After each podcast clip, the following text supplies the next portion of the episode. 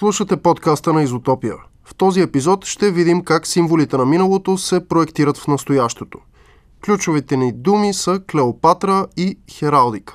По първата, с класическия филолог и историк Александра Димитрова и кинокритикът Зузи Аспарухова ще обсъдим решението на Netflix да продуцира документално-игрална поредица за египетската царица, най-голямата суперзвезда на древния свят, в която Клеопатра е чернокожа, за историческите истини, тенденциите и политиките на съвремието.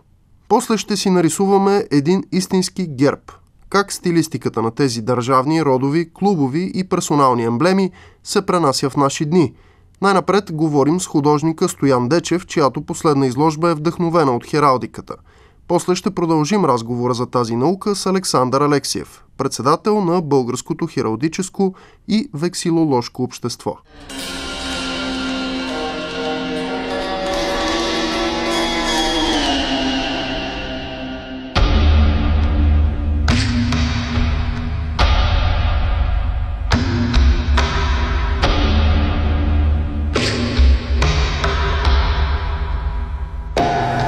Изотопия се пуска по долното течение на Нил и отива в Древен Египет.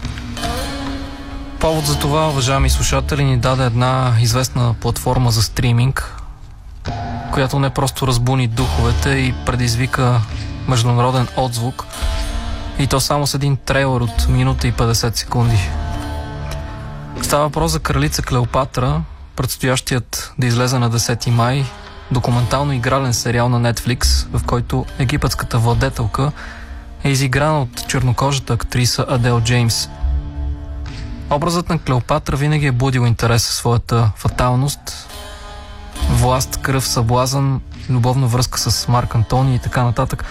Поводът сега обаче да се говори за Клеопатра е друг и той не засяга политическите и романтични маневри, а по-скоро нейната раса.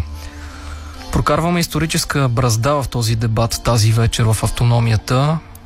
При това добре центрирана и фино настроена. В студиото имаме класически филолог и историк Александра Димитрова. Добър вечер. Добър вечер. Кажи ми, първо като класически филолог и историк, как гледаш на подобна интерпретация, свързана с Клеопатра? А, намирам я за странна. От една страна, подобна интерпретация би имала резон, ако киното беше художествено. Например, в един филм по Шекспир една френска кралица в английския двор е изиграна от чернокожа актриса. И това е много уместно, защото боята на актрисата подсказва нейната а, така отдалеченост от английските нрави, това, че тя е чужда там. В Египет също, т.е. не в Египет, прощавайте, а в Древен Рим, а, по времето, когато Антони и Октавиан се съревновават за наследството на Цезар, основен компромат срещу Антони е връзката му с Клеопатра. И Октавиан навсякъде е разпространявал материали как Антони а, изобщо не заслужава да управлява Рим, защото той се е посветил на една чужденка, на една разпусната ориенталка, на една жена, която няма нищо общо с римските нрави, с римската чистота. Нали, ако погледът беше този, аз бих го разбрала. Но тъй като Netflix, доколкото знаем всички, има претенциите да прави документално кино, а, това е тотално не, неуместно от моя гледна точка. Ти разговаря ли с свои колеги? Ами, темата. Споделяме си мнения, така... Какви са нас... класическите настроения? Подсмиваме се. Подсмиваме се, защото а, реално погледнато Клеопатра е последния владетел от една елинистическа династия. Тоест, а, това са м- наши балкански хора. Сега ти вкара по Птолемеите, въпросната династия, в разговора и използвам момента да те попитам. Съвсем невъзможно ли е тя да имала по-тъмен цвят на кожата, въпреки елинистическия си македонски а, корен, който имала, заради известни неясноти относно произхода на майка ѝ? Само ако се е пекла на слънце, мен ако питате, а, защото в тази династия цари една много ам, постоянна тенденция към ендогамия. Те даже, например, нейният брат и съпруг последния Птолемей. А, нали, самата аз казах брат и съпруг. Те цялата династия са такива. Те се женат братовчеди за братовчеди, братя за сестри. А, това не е било нещо чуждо в еленистическия свят. А, традицията тръгва от Персия, но не е разпространена само там. А, между другото, в някои семитски народи също, нали, какъвто египетския народ оригинално е, а, има такива тенденции към а, смесване на близки роднини, просто за да се опази чистотата, чистотата на кръвта. А, дори да отворите Стария Завет, а, това също се вижда. И а, аз много дълбоко се съмнявам в това царско семейство с огромни претенции да е взет а, човек, а, който не е м- съвсем от тяхна гледна точка чистокръвен. Въпросният а, казус е разглеждан по-рано от група учени, които м- западни историци става въпрос, които развиват тезата за африканската идентичност на египетската царица. Има и такива опровържения, разбира се. Какво става, когато този разговор се пренесе в научните среди? В научните среди обикновено се приемат по-консервативните мнения. Това е традиция. А, доколкото са опитвали да аргументират африканския произход специално на Клеопатра, това са по-скоро едни идеологически напъни. А, ние българите специално сме били свидетели на подобни и в други посоки, нали, при предишни строеве. А, това не е безкрайно, не е безкрайно сериозно просто, защото трябва да се базираме преди всичко на историческите извори, а не толкова на спекулации.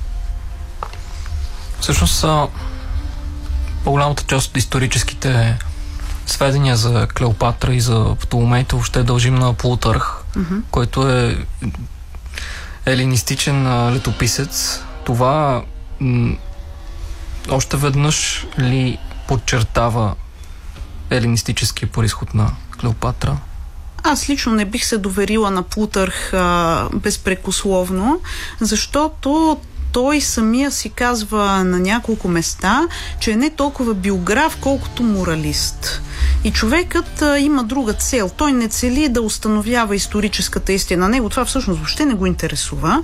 А, Плутарх най-вече иска да описва запомнящи се биографии и да вади от тях интересни изводи за това каква е човешката природа, какъв е живота, какви са боговете, каква е съдбата, как би трябвало ние да постъпваме в тази и онази ситуация. Той даже на едно място си казваше: аз предпочитам да извадя един интересен анекдот за този човек, отколкото да предам биографията му ден по ден и дата по дата. На мен това не ми се струва интересно. Той казва: аз искам да ви покажа човешкия характер. Доста интересни описания има той за Клеопатра. Ще опитам да ги перефразирам. Описва я не като страхотна красавица, по-скоро като магнетична с присъствието си жена. Ами ние ако погледнем монети, които тя е секла като монарх, ние виждаме там една лелка с кокче. Нали, тя въобще не, не изглежда по този а, запленяващ и магнетичен начин, по който бихме си представили една наистина прекрасна жена. А, по-скоро тя влиза наистина и в литературното клише за хетерата, но най-вероятно и наистина е била такава, след като успяла да умае самия Цезар, един от най-образованите хора на своето време. Айде, Марк Антони е бил по-скоро военен от Цезар. Е наистина впечатляващ мъж. И а, реално погледнато, аз самата съм убедена, че тя е печелила мъжете с чар и с интелект и с умение да се държи с тях. Да не забравяме и, разбира се, политическите интереси на Древен Рим към Египет. Те също са били омайващи по това време. Е, те са искали да завладеят Египет и Октавиан Август, който ни най-малко не се омая от прелестите на Клеопатра, която е била доста възрастна за него. Между нас казвам, не, че това има значение. Не.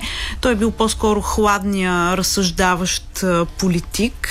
Абсолютно я е прескочил и си анексирал провинцията Египет. Може ли малко да повече да ни разкажеш за династията на Птолемеите? Те са интересно свързани с Александър Македонски. Разбира се. Където произлиза и Клеопатра. А, Птолемей Лак е един от най-близките приятели на Александър. Той е основоположника на тази династия. А, Птолемей Лак по майчина линия произхожда от а, македонския царски род и това го прави роднина с Александър. А, в изворите, специално в Курций Руф, а, видях а, с нощи. Ам... Курций Руф дори а, споделя една спекулация, че той може би е незаконен син на Филип, т.е. полубрат на Александър. Сега това дали е така или не е така, ние не можем да знаем, защото не сме били там. Но а, самия факт, а, че се говори за такава близка родствена връзка между двамата, иде да покаже две неща. Първо, че Птолемей Лак е сто процента античен македонец, държан античен, и второ, че а, те двамата наистина са били наистина много близки приятели. Даже има един анекдот, а, така ще си позволя да го разкажа. Александър е а, първата наистина голяма звезда на античността и за него се разказват най-невероятни анекдоти, а, включително за това как е прелъстила амазонка и как а, това е описано от един епически поет, който ам, рецитира с надеждата да получи финансова награда, рецитира своята поема пред Птолемей и Птолемей се засмива и казва, нали, на епизода с амазонката: "Аз къде съм бил тогава?" Защото те двамата са били насякъде заедно. А, Птолемей се отличава в а, боевете в Индия. А, Птолемей се участва в ареста на персийския узурпатор Бес, който после е разкъсан между четири коня. Той участва в абсолютно всичките авантюри на Александър. А, дори веднъж а, го укорява за това, че той твърде неразумно излага живота си. Казва: "Какво ще правим ние след тебе?" И така нататък. Нали, те просто двамата, дори да не са братя в а, биологичен смисъл на думата, може да се каже, че са братя в а, емоционалния смисъл на това понятие. И всъщност е доста епичен и краят на династията на Птолемеите. Той приключва със смъртта на Клеопатра. Да, с нейното самоубийство. Кралица Клеопатра в фокуса на Изотопия тази вечер. Обявената от Netflix документално-игрална поредица предизвика коментарите и на кинокритиците.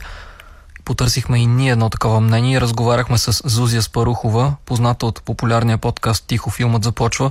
От известно време тя е наш колега, работи в Националното радио, където прави поредицата "Киното и градът" в Радио София. Ето какво имаше да каже Зузи Аспарухова за кралица Клеопатра.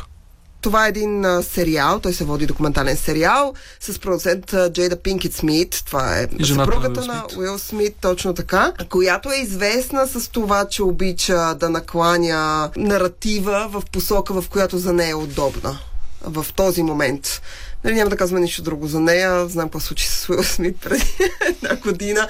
Но тя продуцира документален сериал, който спекулира с идеята, че Клеопатра била чернокожа. Съответно, в така наречен документален сериал, аз много ми харесва това, го слагам в кавички, защото когато хората видят а, видео, нали, трейлера, който ние имаме, който ти каза, че предизвикал страшен скандал, те ще разберат, че това е документалистика в много широк смисъл на тази дума. Това, че има някакви хора, които играят себе си, т.е. в качеството си на експерти, там и казват някакви неща, не прави нещо документално, нека да ви обясня. Всъщност, по-голямата част от трейлера, съответно и по-голямата част от сериала, това, което аз успях да видя и в Netflix и да прочета, е възстановка на историята за Клеопатра, как я става кралица и, разбира се, любимата част на хората, най-комерциалната част от а, управлението и в Египет и, разбира се, Марк Антони, Юлий Цезар и любовната история, нали, която ние вече сме гледали на голям екран. Елизабет Тейлър е била в главната роля. Отново казвам, това са много спекулативни неща от цвета на кожата през наратива, който те налагат и сюжета, който се разказва. Това говори за филма, нали, от толкова години с Елизабет Тейлър, но специално и за този сериал документален. Сега няма да те питам дали бе оправдан този скандал, защото вече разбрах какво ти е мнението, но смяташ ли, че точно претенцията за документалистика, за историческа достоверност, а не за художествен прочит, доведе до този скандал с почти международен отзвук, не направо почти цялостен международен отзвук, защото в Египет доста се разпалиха хората? В Египет има хора, които, включително ние говорим тук за министри на културата, професори от университета и прочие. Говорим за обвинения за фалшификация фалшифициране на историята. Точно така, фалшифициране на историята. Те а, са склонни да съдят платформата, за да може тя да свали този сериал и да не го излъчва. Искат и забрана на платформата в да излъчва в Египет. Точно така, забрана, защото за тях това променя наратива и променя историята. Аз смятам, че хората някак си си представят миналото като настоящето. Те си представят, че нещата едно време те са изглеждали, са се случвали по начин, по който те изглеждат и се случват сега. Тоест, когато ние кажем бял човек, цветнокост човек, чернокост човек и прочие, ние някак си поставяме и това абсолютно нормално за човека. Ние си представяме нещата такива, каквито те са днес, такива, каквито хората са днес. Едно време, преди хиляди години, начина по който хората са изглеждали, етносите са се разпределяли и прочие, те са Те са много различни от това, което е сега, и това да налагаш нещо, което в момента ти се струва окей, или в момента е актуално, или е някакъв социален феномен, или се тая, както и да го наричаме, го налагаш към някакъв, нали, този стереотип, го налагаш към нещо, което преди хиляди години е абсолютна грешка. Нали, човек трябва да чете миналото като миналото, той не може да го чете като настояще. Ние не може да си представяме, че хората едно време са като хората сега. Достатъчно много шум се вдигна и доста хора ще го гледат филма. Допускаш ли, че това е калкулиран рекламен скандал от страна, страна на Netflix, Netflix. Okay. Така че да се вдигне страшно много шум около този сериал и да се предизвика интерес? Първо, Netflix са известни с факта, че те обичат да угаждат на модерния тренд. Тоест, каквото се гледа, харесва, каквито са по, как да кажа, по-широките течения в а, една популярна култура. Нали, говорим за Америка изцяло, Netflix са там. Те нямат проблем. Това едно от любимите ми мемета в а, интернет непрекъснато е какъв е бил някой в действителност, как Netflix би го изобразил на екран. Нали, как изглежда някой на комикс, как Netflix ще го направи. Това е най-голямата смешка. Хората непрекъснато се базика с това, че а, платформата обича така да е угодна, да е модерна, по един, как да кажа, по, може би, конюнктурен начин. Netflix са известни с това, че те много искат да се харесат на силните на деня, защото те са първата платформа, която се опита да се нареди сред А-листата на студията. Тоест на хората, които произвеждат продукции, които не са просто комерциален продукт. Те искат да бъдат като студио, те не искат да бъдат просто платформа. Тоест не произвеждат неща, които са само комерциален продукт, но произвеждат неща, които ходят по фестивали. Неща, които са а, номинирани за Оскар, съответно наградени за Оскар и прочее. И те много се бориха за това. И в този смисъл модерният наратив на тях им е много угоден. Дали те го правят, за да предизвикат скандал и с това, нали, съответно да имат повече зрители, може и с тази цел да го правят. Ние не може да знаем. Те имат някаква маркетинг стратегия. Те самите са застанали за този продукт и са решили, че ще го продуцират. А етническата принадлежност, това кой какъв е, какъв е цвета на кожата ти и това да те определя и да те дефинира в някакви ежедневни аспекти, в момента е изключително модерно. Конюнктурата е такава каквато е, всяко време има своята. Важно е поне като прещеше конюнктурното да има някакви художествени качества. Това за сега на трейлър, нека, нека да бъдем честни, то изглежда като сериал, продуциран от Netflix, т.е. не като най-добрият им продукт на света. Изглежда окей, и освен, че променя наратива чисто, когато говорим за етнос. Това, което забелязах аз от трейлера, тъй като, както вече казахме, сериал още не е излязъл, е, че те променят наратива на това как точно са се случвали нещата, кой колко власт е имал и кой всъщност е властвал. Те изкарват Клеопатра. Всичко изглежда много модерно. С едно Клеопатра, така преди петдесетина години, стотина максимум, и тя е някаква версия, египетска, такава на Елизабет втора, която казва кой ще кара влака. Това каза за Изотопия Зузи Аспарухова, кинокритик и колега от Радио София. А пък а, ние си имаме класически филолог и историк в студиото Александра Димитрова, с която си говорим за Кралица Клеопатра, предстоящия документален сериал на Netflix. А, кажи ми, Александра, повече съвременен поп-културен символ е Клеопатра, отколкото значима историческа личност. Всичките тези а, легендарни истории и магнетизъм около нея Аз са направили изкушавам. такава. Изкушавам се да кажа, че тя си е поп-културен символ още по времето, когато съществува, защото в а, самия Рим тя е била много обсъждана, била е много интересна. Ам, например, знае се, че а, след а, нейното там самоубийство, а, жената на Октавиан Август, неговата съпруга Ливия, си е подбрала някои вещи от нейния дворец, да си ги занесе в къщи. Ам, но това даже не е най-най-любопитното. Аз сега се сещам за една още по-неочаквана история. А, разказва се, сега ще прескочим до тринайсети век и до сватбите на нашия цар Йоан Асен втори. А, неговата последна трета съпруга, Ирина Комнина, а, е доста по-млада от него и е пленница в а, двореца му. При битката при Клокотница той разгромява и пленява нейния баща Теодор Комнин и те двамата отиват а, в двореца в Търново като почетни пленници. И той се влюбва в тази Ирина и се жени за нея. И византийският хронист казва така: той се влюбил в нея с не по-малка страст, отколкото Антоний в Клеопатра.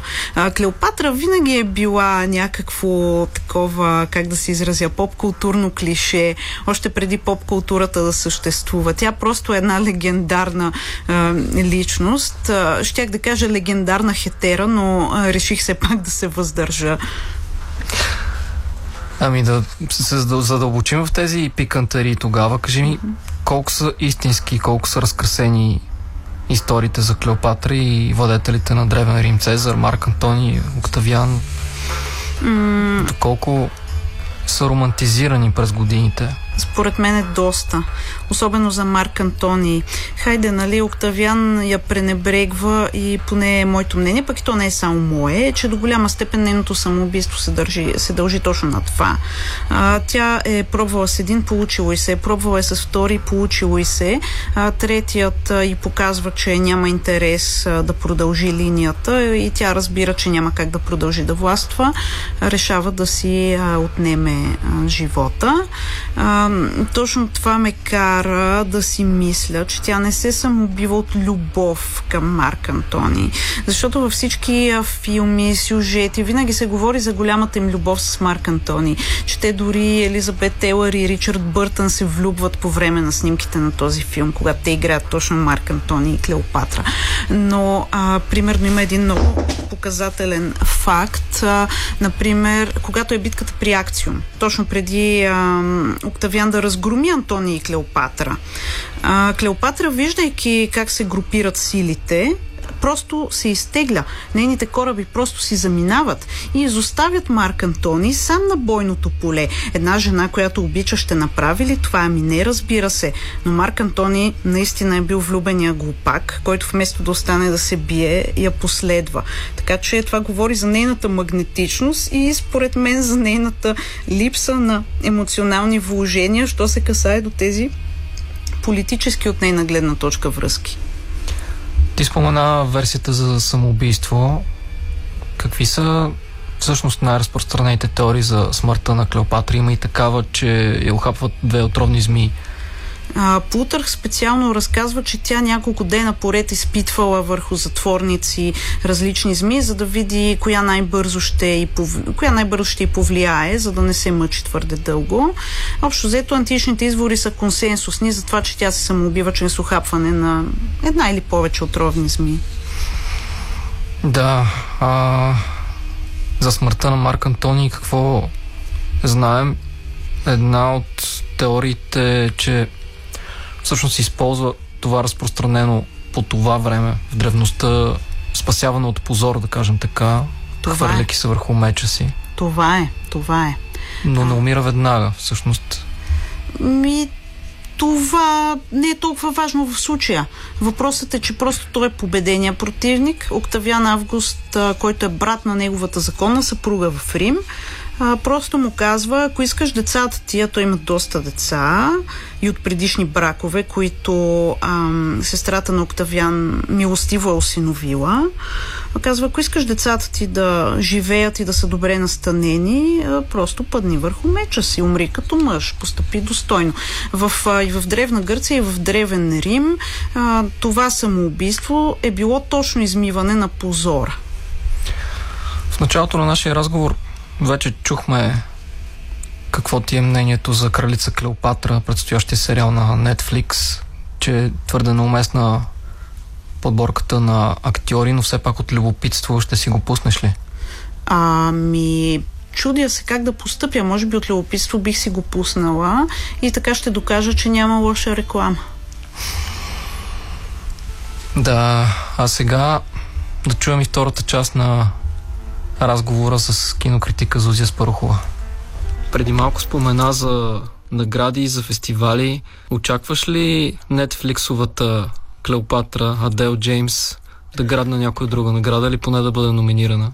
О, ти си представяш нещо като номинация за Еми ли? Предвид всякакви скандали, които непрекъснато се случват на някакви нещастни членове на всякакви академии, те горките непрекъснато са порицавани за какво ли не. Все се надявам, че в комисията, която решава наградите Еми, т.е. кой да номинира и съответно кой да награди, е останал поне малко здрав разум.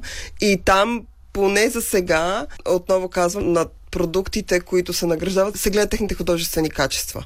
Тоест важно е нещо да е качествено, като да има художествена стойност, независимо дали то е конюнктурно, спекулативно и прочие, и за това да му се дадат награди. За последните години те са доказали, че това правят. Са, имат години, в които те обичат да влизат в някаква цикличност, в която дават едни и същи награди, ен брой години на едни и същи продукции. Те много си падат по това. Много се надявам, нали, това тук мога само да... Надеждата ми да седи и да си казвам, че те няма да направят чак такава глупост. Но предвид развоя на наградите Оскар в началото на тази година, често казвам, вече съм подготвена за всичко. Netflix са страшно големи, това е ясно. Огромни обаче са. Можем ли да очакваме според теб крачка назад от тяхна страна? Не да изтеглят и спрат този сериал, а например по някакъв мек начин да, да парират това недоволство. Това е единството, което им остава да направят. Те могат да бъдат дипломати или трябва да се направят на ударени и да продължат с активна маркетинг стратегия, за да могат да вземат а, това, което искат от този продукт, т.е. максимално най-многото зрители. Или, разбира се, като дипломати да постъпят и леко да се извинят, да си посипят главата с пепел. Разбира се, те вече са платили за този сериал. Съвсем. Това ми напомня на финала на Game of Thrones, който хората не харесаха. Аз имам отношение към Game of Thrones, нещо на Мекейф. Не е моят сериал, но мога да оценя художествените му качества. И си спомням как хората бяха изключително разстроени от факта, че финала не им харесва. Той не е като в книгите, нали, не се доближава до това, което Джордж Мартин е написал преди това и прочи, прочи. Та те бяха правили подписка, дигаха се бунтове, какво ли не, за да може Ейч Би О и съответно екипа на Game of Thrones да преснимат отново този финал. Това само някакъв много силен наивник може да вярва, че това ще се случи. Никой не спира някаква продукция, която вече е рекламирал или която вече е излъчил, само защото някакви хора, които гледат, не са доволни. Ако вече Египет в качеството си на потърпевши успее да осъди Netflix, за да го спрат законово, тогава да, най-вероятно това. Иначе на десети май Кралица Клеопатра ще си излезе в платформата и както Адел Джеймс, ще ти вече спомена, ще цитираме, в Twitter беше написано, на който не му харесва да не гледа този сериал. И това е... Ето това е универсалната рецепта. Това си е това универсалната рецепта и това е универсалният отговор и рецепта на Netflix. Те абсолютно нямат проблем с това. Дори когато преди няколко... И се си комер... прави за себе си. Естествено, че се прави за себе си. Те в крайна сметка правят комерциален продукт и правят а, комерциална платформа. Те изкарват пари от тези неща. Смяташ ли, че Куин Клеопатра на Netflix може да повлече крак и да промени цялостно подхода за правене на документални исторически сериали, въобще за исторически комерциални нови филми от тук нататък? Ако ти говориш за това, че някой би направил подмяна на, на някаква историческа личност в а, някаква история... Да използваме чак такива тежки думи подмяна, да речем алтернативен прочит. Значи това може да се случи или в... техен прочит. Да, това може да се случва в художествен и вече се случва в художествения свят. Нали, хора си правят някакви техни версии и избират хора, които са според тяхната версия подходящи за въпросната роля. Но отново казвам, ще се върна към това, което казах в началото, когато говорим за документалистика, човек трябва да бъде максимално достоверен. Трябва да подкрепи тезата си с факти и тези факти трябва да звучат и да изглеждат достоверно на хората, които ги гледат, защото киното, телевизията, като някаква по-малка версия на киното, в крайна сметка работи с това. Тя работи с думи и с визия. И ти трябва да можеш да подкрепиш пред зрителя, да му дадеш много гледни точки, да може той да получи фактите, такива каквито ти си ги открил, за да може той да повярва в това, което ти му продаваш, в тази теза. Аз не казвам, че тезата е грешна. Аз казвам, че това, което съм видяла от кралица Клеопатра, няма нищо, което да е подкрепи, освен хора, които просто си говорят някакви празни приказки. Има възстановка с актьори, в които не само кралица Клеопатра е чернокожа, но и всички останали. Нали? Общо, зато то се развива в някакви други времена на Египет, много по-късно, като ако проследите историята. В което са Джейда Пинкет Смит смята така, други не, Египет не смята така. Ще видим кой какво ще как, какъв ще е развоя от тези събития. Това не е първият, няма и да е последният такъв огромен скандал и остра реакция след излизане на някакъв филм или на сериал. Сега, я ми кажи, докато идваше към радиото, сети ли се за няколко други такива заглавия, които са създали подобна остра реакция след излизането си? Между другото, това е много, много смешно, защото имаше един такъв две хиляди двадесет и първа е годината, в която той излезе, през две хиляди и двадесета се говореше. Това е един сериал на, ако не се лъжа, на Би Би Си, ми ще се продуцират, а може да е някой друг, не мога да си спомня в момента, няма никакво значение. Историята за Ан Болейн, и в ролята на Ан Болейн има чернокожа актриса. И това предизвика някакъв страшен скандал. Говорим за художествен сериал, той няма нищо общо с документалистиката, но ние в крайна сметка сме виждали картини и сме чели за Ан Болейн достатъчно. И всъщност а, имаше страшен скандал. Как е представена Ан Болейн, освен това, там подобно на историята с Клеопатра сега, която обсъждахме, освен че тя е представена чисто визуално, абсолютно няма нищо общо. Тя е от друга раса, нали? не, не просто няма нищо общо с жената, ми тя е от друга раса. И освен че от друга раса, начина по който историята се случва, начинът по който тя се държи, позицията в която се намира, няма отново нищо общо с времената, в които действието се развива. Както и да, имаше страшен скандал за този сериал, някакви хора тук, смисъл, пепел по главата, беше страшно. Но в един момент този сериал излезе. Той беше изключително лош, не ви препоръчвам да гледате, мисля, че има два епизода. В две части или в три части. И ти чувал ли си, в смисъл, то се казва Ан Болейн. И той просто си отиде и замина и никой не го помня. Нали, всякакви такива неща. Това е проблема на този тип а, истории, че ти предизвикваш голям шум, ти спекулираш, извърташ някакви неща на базата на някаква твоя художествена интерпретация, но те в голямата картина, в дългосрочен план, те не остават. И това е най-добрата реакция към такива неща. Ако нещо не ти харесва, ако нещо го намираш за странно, за естетически неприятно и прочие, просто игнорираш и продължаваш напред. Когато правиш такива неща, хората, те могат да я роптаят срещу това, могат да не излязат на бунт, но те усещат, че нещо не е наред и просто, просто го подминават като пътен знак. А ти не искаш това, ти правиш продукт, който искаш да бъде гледан, в крайна сметка. Коментира Зузи Аспарухова, кинокритик, в ефира на Изотопия, а ние в студиото продължаваме да си говорим с класическия филолог и историк Александра Димитрова. Всъщност, като погледнем по-голямата историческа картина, виждаме, че в по-ранен етап от историята на Египет преди Клеопатра има в управлението на Египет чернокожи владетели? Има. Има цяла нубийска династия. И това нещо би било, според мен, интересно за доста хора да го научат, да се покаже. Защото Египет е цивилизация, която е просъществувала няколко хилядолетия. Тя е видяла всичко тази цивилизация. Птолемеите са, може би, най-безинтересното и последното нещо, което и се е случило. Нали, някакви европейци да дойдат и да те завладеят и да се впишат в ритуалите ти. А преди това има толкова много неща. И някак си аз не, не разбирам защо се подминава този факт. Тоест, разбирам, но ще се въздържа от коментар. Знам, че преподаваш латински на бъдещи фармацевти. Да. А, остава ли ти от всичкото преподаване време за исторически филми и сериали? Остава ми. Какво гледаш? Наскоро си припомних а, класиката от хиляда деветстотин шейсет и втора година Бекет за плантагенетска Англия, защото а, това е един много вълнуващ за мен период също. Като като цяло съм придирчива към историческото кино, което гледам. А, предпочитам по-скоро големите класики, защото те са някакси канонични. А, докато а, тези вкарвания на, на актуални идеологеми в а, съвременното а, историческо кино понякога малко ми досаждат. И гледам да, гледам да си ги спестявам, макар че преди малко казах, че от любопитство ще надникна в Куин Клеопатра.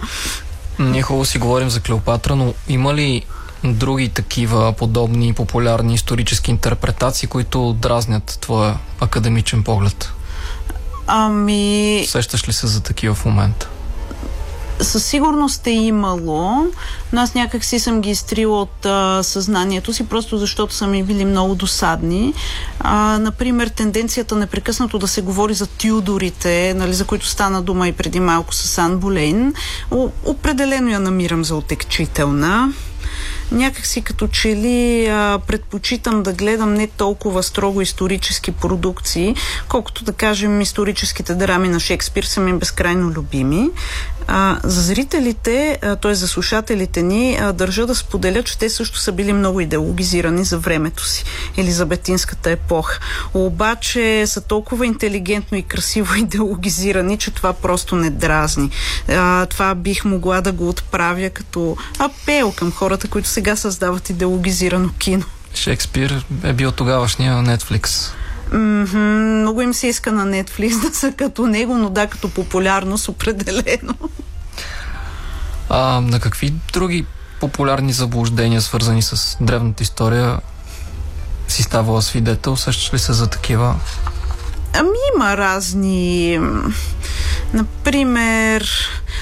Винаги в а, филмите гледат да вкарат някаква лигава холивудска любовна история. Която не е задължително да се е случила. Абсолютно не. Това са едни по-пресметливи времена. Сега не, че хората не са си имали своите любови и драми, но някакси не е било това центъра на живота. Имаше един сериал за Октавиан Август преди... десет-петнайсет години съм го гледала. Много държаха той да не е влюбен в жена си Ливия, с която изкарват над четирийсет години брак, според изворите. Ами в някаква весталка там да ги показват как се целуват в нощта и прочее. Нали? За мен това е абсолютно излишно. Сега да знаем, че освен, че преподаваш латински на бъдещи фармацевти, а, се интересуваш от съвременна геополитика и затова много се изкушавам да те попитам доколко отрицателната реакция на Египет за въпросния сериал на Netflix се дължи на исторически факти, доколко на националния образ, който Абдел Фатах Ал-Сиси, сегашно, сегашният управник на Египет, иска да изгради на страната, не толкова афроцентричен, колкото едновременно древен и ислямски, именно заради това да, да насочва тази остра критика към сериала на Netflix. Честно казано, мисля, че ако Клеопатра беше изобразена като арабска изкусителка, тип Шехерезада, каквато тя всъщност е била, тя е била малко близък до Шехерезада образ, мисля, че Сиси не би а, се разсърдил чак толкова. Честно казано, смятам, че тук са преплетени двете тенденции. От една страна филмът удря желанието на Египет да се покаже като част всъщност от средиземноморската цивилизация, по-близък до Леванта, да речем, нали, отколкото до Черна Африка. Това е едната страна на нещата. Другата страна на нещата е чисто човешка. Хората не обичат да ги лъжат и да им вкарват в очите нещо, което е очевидна неистина. Просто това се приема за липса на уважение. Особено пък в арабския свят уважението е изключително важно. Нали? Не, че има цивилизация, която да не държи на него, но а, това са хора на честа. Те, те се чувстват а, засегнати, когато а, в очите им ти им казваш нещо, което е просто крещящо невярно. Уважение и респекти за теб. Благодаря ти много за това участие в Изотопия. Класически филолог, историк Александра Димитрова. Говорихме си за Кралица Клеопатра, предстоящия исторически документален сериал на Netflix.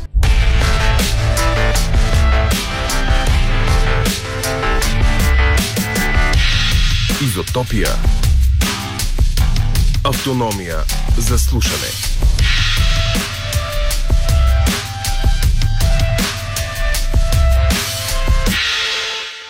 Хералдични рисунки, така се казва изложбата на художника Стоян Дечев. Експозицията е носталгия по отминалия свят на премисления порядък и знаковост. Това казва самият автор, а самият автор пък е и вече тук в студиото на Изотопия. Казва му добър вечер. Здравейте. Кажете ми, господин Дечев, каква е, какво е хералдичното и какво е хералдическото в вашите творби? Ами, първо да кажа, че хералдиката е нещо много сериозно и вие знаете, че нашия държавен герб беше прият след седемгодишна дискусия. А, казахте хералдично и хералдическо. Не случайно. Да, и това ми дава повод да кажа, че аз нарочно съм употребил тази дума хералдични, тъй като в речниците правилната дума е хералдически. А, това съм направил, защото рисунките не са съвсем хералдически.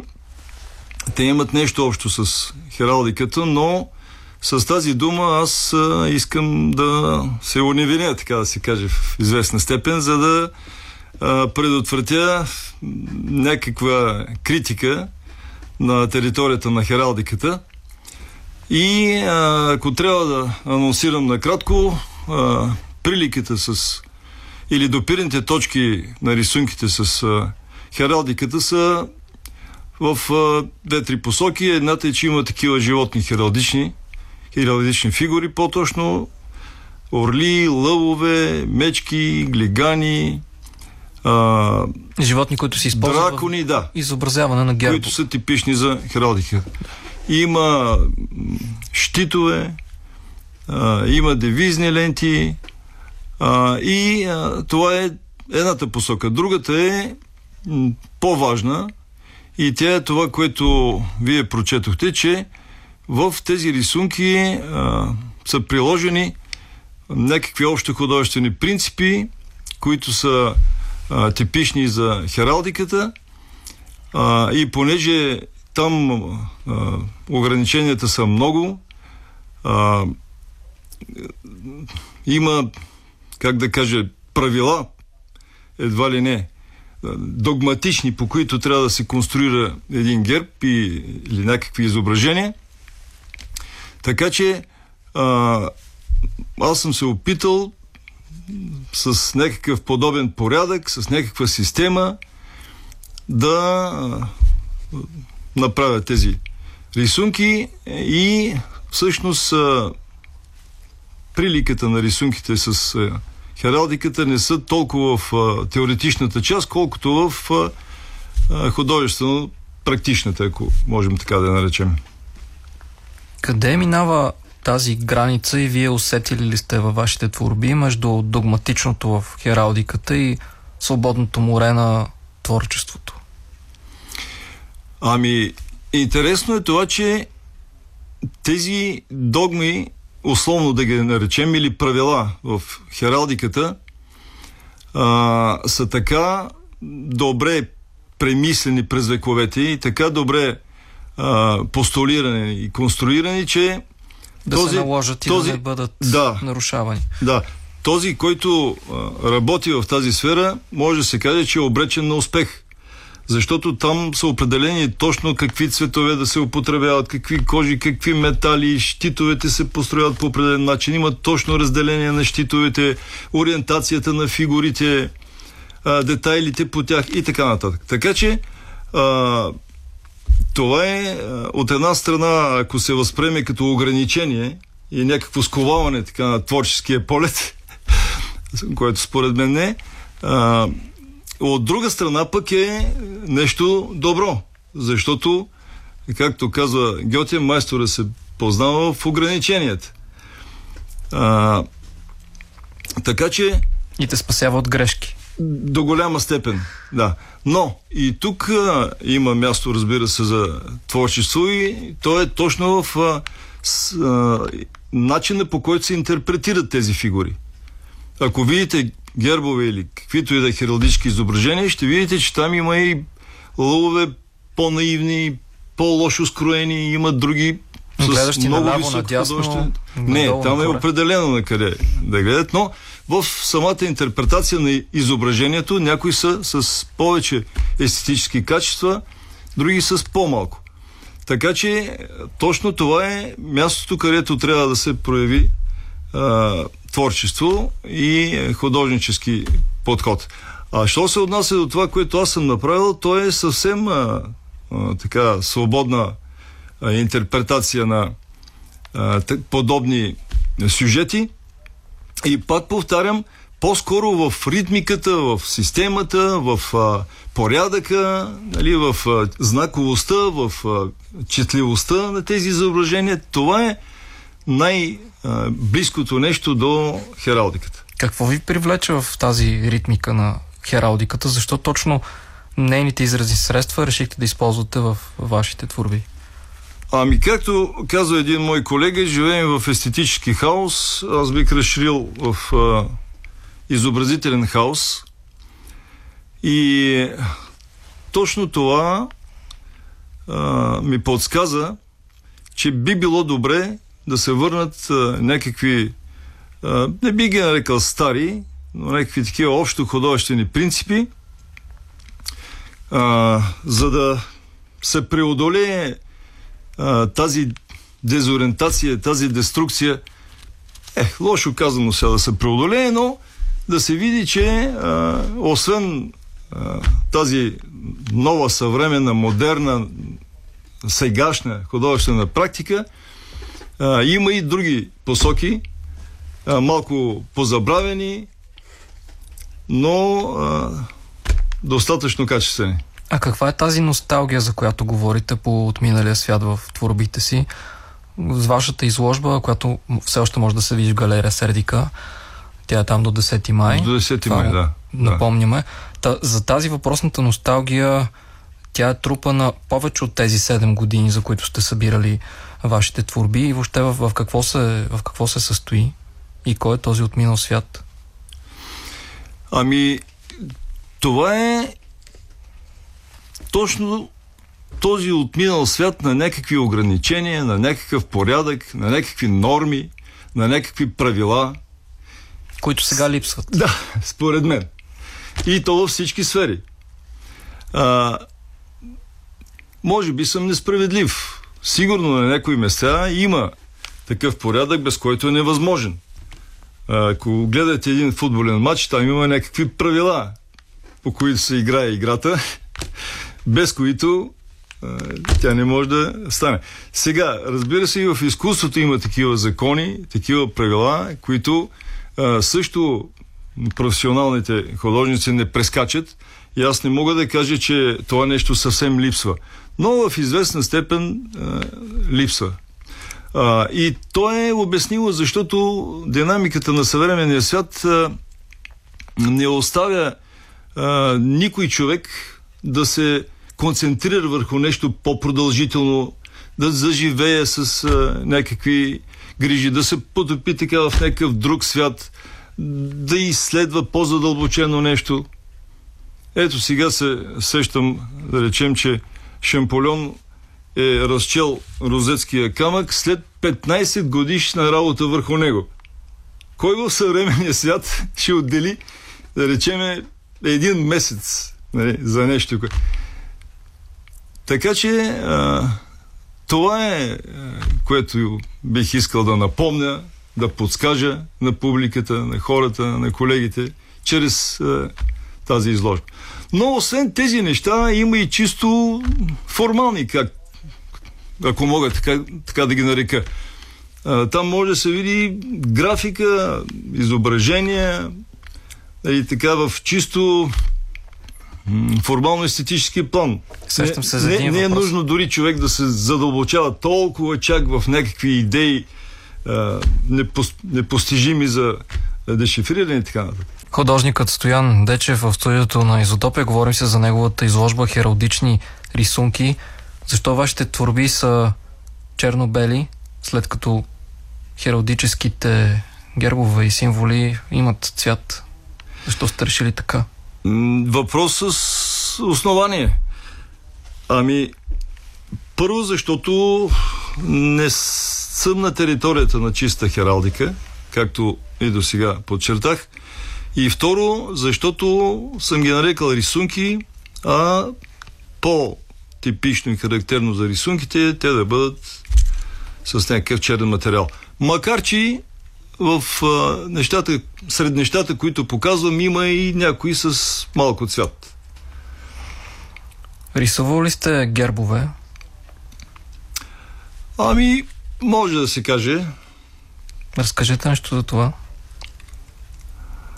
Имате ли авторски такива, които можем да видим някъде? Ами сега е доста трудно, а пък и да се разказва е, как да кажа, невъзможно. То затова има различни изкуства. Има словесно, има изобразително. Но а, сега ми идва на ум, че мога да кажа две думи за моя личен сатиричен герб. А, това е интересно. А, тук предварително можеш и да се подготвя да ви го покажа. Може да го нарисувате, но, докато си говорим. Но, но на него, на него а, е изобразен щит в а, вид на браснарско нощче. Аз може да го видя, вие не можете. Да, защото а, имам псевдоним Самотният браснар. Да, това трябва да го пуснем в Инстаграм. Да. След Сега... това виждате, че пише там, нали, девета дупка на кавала. Долу има една черна точка, която е отворче. Има девизна лента с девиз. Показвате завидно чувство за хумор. Така, така разбираме да, от да. Хералдическата лента. Точно. Вътре девиза, който оставям честта на вас да го Т- кажете. Точно с, с, с това искам да направя мост към работите в изложбата, защото в много от тях има хумор, а, сатира, ирония, така че а, това нещо също отдалечава работите от а, класическата хералдика, но пък това е била една от целите ми. А що се отнася до девиза, той е заимстван. И ако настоявате да го каже... Настоявам. Той е "Не мога се запра". Чудесен девиз. Така жизненно утвърждаващ. Сега, вие преподавате в Националната художествена академия в катедра "Плакат и визуална комуникация". Да. Интересно ми е да ви попитам, какво забелязвате в бъдещите артисти, които обучавате? Какво поколение артисти ни чака нас? Ами първо да кажа, че артистите са както реколтата в природата. Има години много богати, има години по-сиромашки. Това е едното. Другото, което мога да кажа, е, че според мен всички времена са едни и същи. Промяната е много незначителна и тя е в битовия ни живот. Така че а, сегашните студенти и бъдещи артисти не мислят, че ще се различават от а, миналите или от а, бъдещите. Така че с две думи... Много дипломатичен отговор, така... Да не, не, аз да съм... не обидим новите и... А, не, не, не, не, аз съм твърдо убеден в това и даже мисля така не само за студентите, не за артистите, а въобще за живота. Че винаги е един и същ. И, и се променя само така в несъществената част. Така че а, имало е велики артисти български и сега има такива и ще има. Има и доказателства за това. Студенти от преди петнайсет-двайсет години сега са хабилитирани преподаватели, студенти, които са били в нашата специалност. Те са били респективно и мои студенти. Сега са мои колеги. Там преподаватели, висококачествени а, и като преподаватели, и като художници, а и като хора. Това е много важно. Звучи чудесно и обнадеждаващо. Искахте да кажете благодарствени думи за радиото? Не, по-скоро... Не искате, добре. А, еми не, по-скоро хвалебствени. А, сещам се, че в а, една японска фирма за а, радиоприемници м- възниква дискусия има ли бъдеще радиото. В силната конкуренция на телевизията, сега, сега пък и на мрежата. И там стига до извод, че радиото има бъдеще, защото човек като гледа телевизия не може да прави нищо друго. А докато слуша радио, човек може да прави каквото иска или каквото трябва. И докато води предаване също. Така, а аз даже познавам хора, които, а, понеже а, часът е такъв, познавам хора, които спят и слушат радио. И ако радиото спре, те се събуждат. Така че радиото може би има по-голямо бъдеще от всички други мас-медии. Изотопия. От хералдичното скачаме в хералдическото. Как се създават гербови отличителни знаци, какъв е техният произход и значение? Това са едни от основните теми, с които се занимава науката хералдика. Експертно започнахме, така и продължаваме. В студиото Александър Алексиев, той е председател на Българското хералдическо и вексилоложко общество. Не знам дали го казах правилно. Добър вечер. Добър вечер. Почти благодаря за успях. Поканата. Да.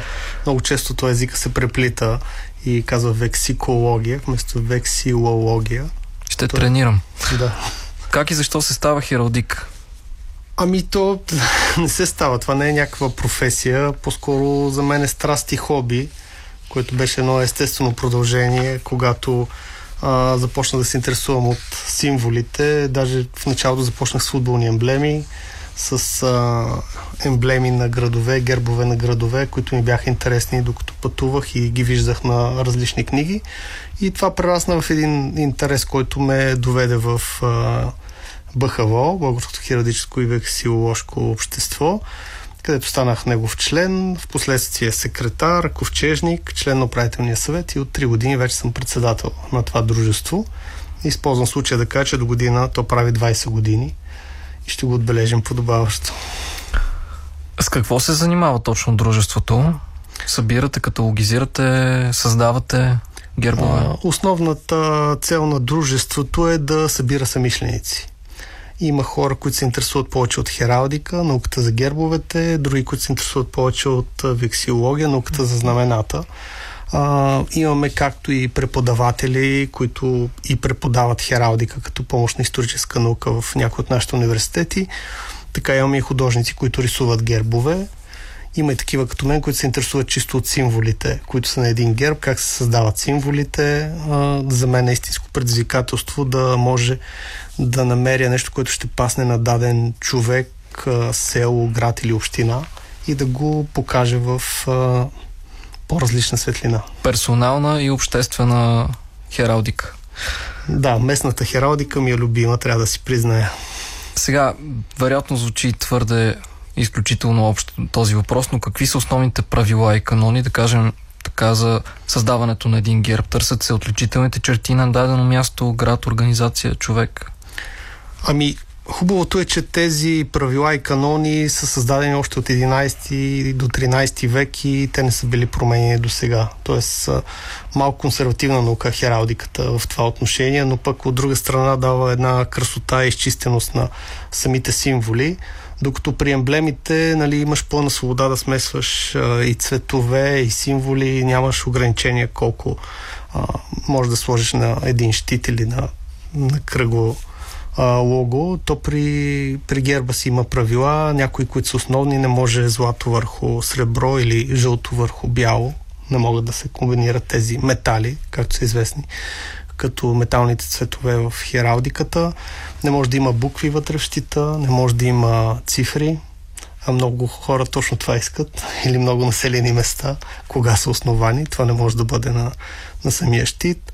А, трябва да има до три символа при различни деления, да бъде изчистено и да бъде красиво. Това са основните неща, от които се водим, а пък доколкото това какъв символ се избира, има най-различни подходи. Въпреки че изглежда така по-строго и по-не позволяват каноните да се мърда в различни посоки, има възможности да се направи говорещ герб. Това означава, че самия герб казва името на човек или населеното място. Ще дам една пример с едно село в Пазарджишко, Злокучене, на което е изобразено едно злокуче. От една страна сме го обърнали и на другата страна, т.е. от една страна сме го обърнали на другата страна, а когато се обърне на хералдическо ляво или дясно, както ние го гледаме, това означава, че то е засилва ефект. Кучето наистина е по-зло има намордник, има верига, която го държи, озъбено е, зъбите му се виждат и това показва, че това е зло куче. И когато го видиш, веднага ти си кажеш, това е зло куче. Няма как да го бъркаш. Кое е селото зло кучене? Това е говорещ герб. Още при самото виждане на основния символ ти да се сетиш за името на населеното място или за името на човека. Това е интересен пример, който дадохте, защото а, доколкото виждаме и всички ние различните гербове и символи на градове, населени места от всякакъв тип, там те са лишени от емоция, докато тук, тук точно емоцията е търсена. Ами, символ е най-важен и другото, което е важно, не трябва да има конкретни артефакти от а, самото населено място. А, понеже вече имаме дългогодишен опит в а, запитвания и правене на гербове за населени места конкретно, а, сме имали какви ли не изисквания. Ето тук е стария бряст, той е най-стар, трябва да го сложим в средата. Ами, хералдиката не е такава наука. Хералдиката е наука, която чрез символ ти трябва да покажеш нещо. Или за Ловеч... А, моста, покрития мост, който е сложен. Нали, ние знаем исторически, че той е горял, че не е устойчив на времето. Той е наистина символ на града, но не може да бъде на, на герба на града. На емблемата може, но на, сам, на самия герб идеята е чрез някакъв символ да се изобрази това, което е или името, или старо име, или легенда по създаването на населеното място. Тогава какво можем да кажем за герба на София? Герба на София е много интересна тема. Постоянно се връщаме към нея. За жалост, Харлан Битачев, а, при всичките ми уважения към него, нали, защото той е направил доста неща, а, специално за изобразителното изкуство, този герб е бил направен за изложението в Париж през хиляда и деветстотна година и се използва като еталон в България от тогава. А в него има хералдически грешки. Когато... Когато един герб на населено място е разделен на четири, това за всеки хералдик означава, че е имало четири населени места, които са се обединили в дадена година. Или, как да кажа, ако Бистрица, Княжево и някои квартали... Са са, те са повече. Да, трябва да има двайсет разделения едва ли не. Те са обединили в едно и тогава... А, такава е идеята на хералдиката. Когато говорим за местна хералдика, във всяко едно поле е гербът на населеното място, което е било самостоятелно преди да се обедини с останалите. Така че за София а, самото такова деление показва, че е имало четири населени места, които са обединили в едно. А това не е случая. Не е направено така. А, другото е Витоша, нали, която е изобразена като планина. Това е пак конкретен артефакт. Това е конкретно Витоша. А в хералдиката не трябва да има конкретно място. Нито планина, нито река, нито мост, нито дърво, нито църква, нито камбанария. Това, е, това са едни от нещата, които, но за съжаление той остава като еталон и всички други се водят по него. Така че много други общини, населени места и села искат да им се раздели на четири щита, преди да почнат да правят каквото и да е друго. Интересно как... Интересна история, определено. Сещате ли се за други такива сгрешени, в кавички, хералдически символи? Ами, за родния ми град Пазарджик, което ми е голяма болка, защото а, първо, за да има един герб, той трябва да е на щит. Щита трябва да е обособен.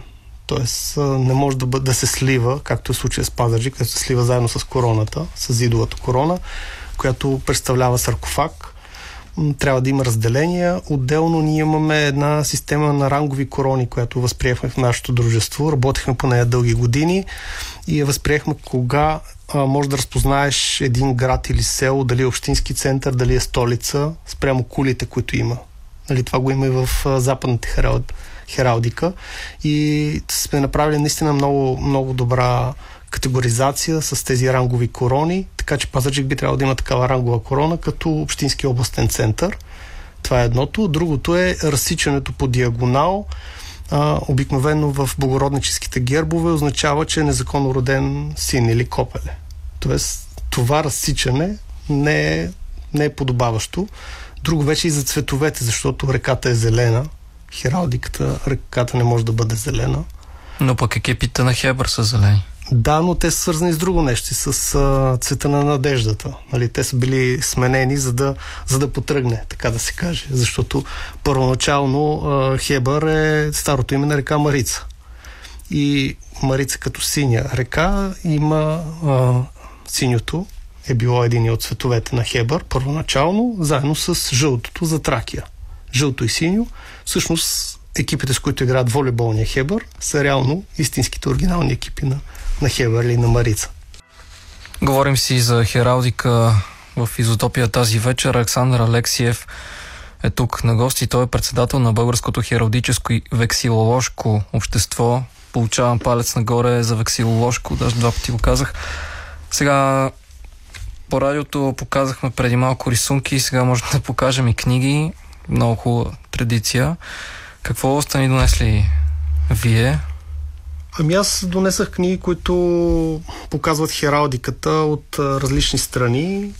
Вапенкунде от Германия, Heraldry and Its Meaning от Великобритания и от Норвегия също. Най-тежката и голяма книга да, от Норвегия. Местни гербове и емблеми. Една много стара а, книга, която като бях в Осло а, отидох в библиотеката и си я снимах съвсем безплатно.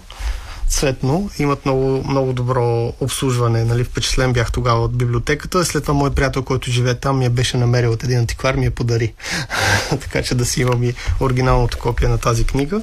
Както казах, моя интерес е в местната хералдика, т.е. емблемите на населени места, общини, градове. Какви специфики показва за норвежкото, за германското общество, за британското? Гербовете. А, ами всяка си има някаква специфика. Те си избират а, видове щитове, защото щитовете са най-разнообразни. А, могат да бъдат. Има испански щит, има немски щит. А... Тоест, както изглеждат на пръв поглед еднакви, така може да се проявява и сериозно творчество. Да, може да е. И индивидуализъм. И, точно да това е предизвикателството, защото само с а, тези шест хералдични цвята, които са позволени, нали, няма розово, оранжево и други а, вариации. А, ти трябва да покажеш а, самото населено място чрез някой символ или няколко символа, нещо, което е в миналото, и това, това всъщност е много интересно и може да се свържи хералдиката и с туризма, защото като обикаляш и можеш да видиш на различни места подобни символи, но не са еднакви, защото трябва да бъде уникален герба. Вие самия колекционирате ли такива рисунки? Сега разбрахме за Норвегия откъде се снабдявате, но откъде черпите наистина ресурс да ги събирате? Ами аз до сега съм пътувал в четиридесет и две страни, от всяка съм се стремял да си купя хералдическа книга или, за, или вексилоложка за знамената. Някъде успешно, някъде не чак толкова. Има находки при антиквари и в други. А, се опитвам да, да се обогатявам чрез тези рисунки, които виждам, самите гербове. То не е по-точно колекционерство, е черпене на идеи. Защото когато видиш тези неща, може да разбереш защо а, тези хора са избрали това за техен символ, откъде идва това нещо, дали се крие в стара име, в а, някаква легенда или в някаква местност, която е там. А, това е интересно за мен, за да стигна до тези неща и езиците, които владея, норвежки не владея, но общо взето разбирам за какво става въпрос. А... Покрай немския, вероятно. Да, покрай немския, английския, които владея, но а, самите, самите гербове те също говорят. А, точно това казах, че когато един хералдик има опит натрупан през годините, той може чрез самия символ да, да се досети за какво става въпрос и вече оттам нататък да развили да... Сега много лесно чрез интернет може да, да се открие откъде идва това нещо. И тук е място да кажа, че аз нямам нищо против емблемите, защото много често се води една война гербове срещу емблеми. Има емблеми, които също много ми харесват. А каква е разликата между герб и емблема? Ами герба има тези канони и правила, за които казах. Нали, в един герб не може да има цифра, буква, не може да наслагваш жълто върху бяло, не можеш безкрай много символи да натрупваш. Трябва да си има девизна лента отгоре или отдолу. Не може да се изпишат на друга местата. С ранговите корони говорих, нали, зидови корони. Щитодръжци могат да имат само благородниците. Отворен шлем също. Тоест има си много специфики, които трябва да се, да се съобразяват.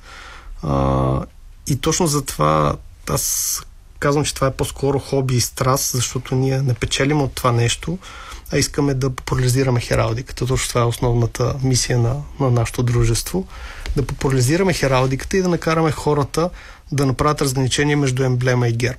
Защото емблема може да бъде всяко лого и във всяка рекламна агенция могат да ви го направят. Докато герба, той остава за цял живот. Тоест, веднъж като се направи, той не се променя. Независимо дали е на човек, на населено място. Разбира се, те могат да съществуват паралелно. Това е, има много примери. Да кажем, в Германия Штутгарт има герб, който стои на институциите. Имат си знаме, химн, както и ние имаме а, такава наредба за символите. Но отделно те си имат туристическо лого, което ползват за фанелки, сувенири и така нататък, което може да се ребрандира след десет години да се направи ново, докато герба няма как да се смени. Това е основната разлика. Имате ли си любим герб и знаме? И не ми казвайте сега на Хебър емблемата. Не, не, Хебър няма герб. Има емблема. А, моя герб си ми е любим. Нали, може да звучи нескромно. Персонален личен герб, който ми отне може би десет години, за да стигна до неговата завършеност.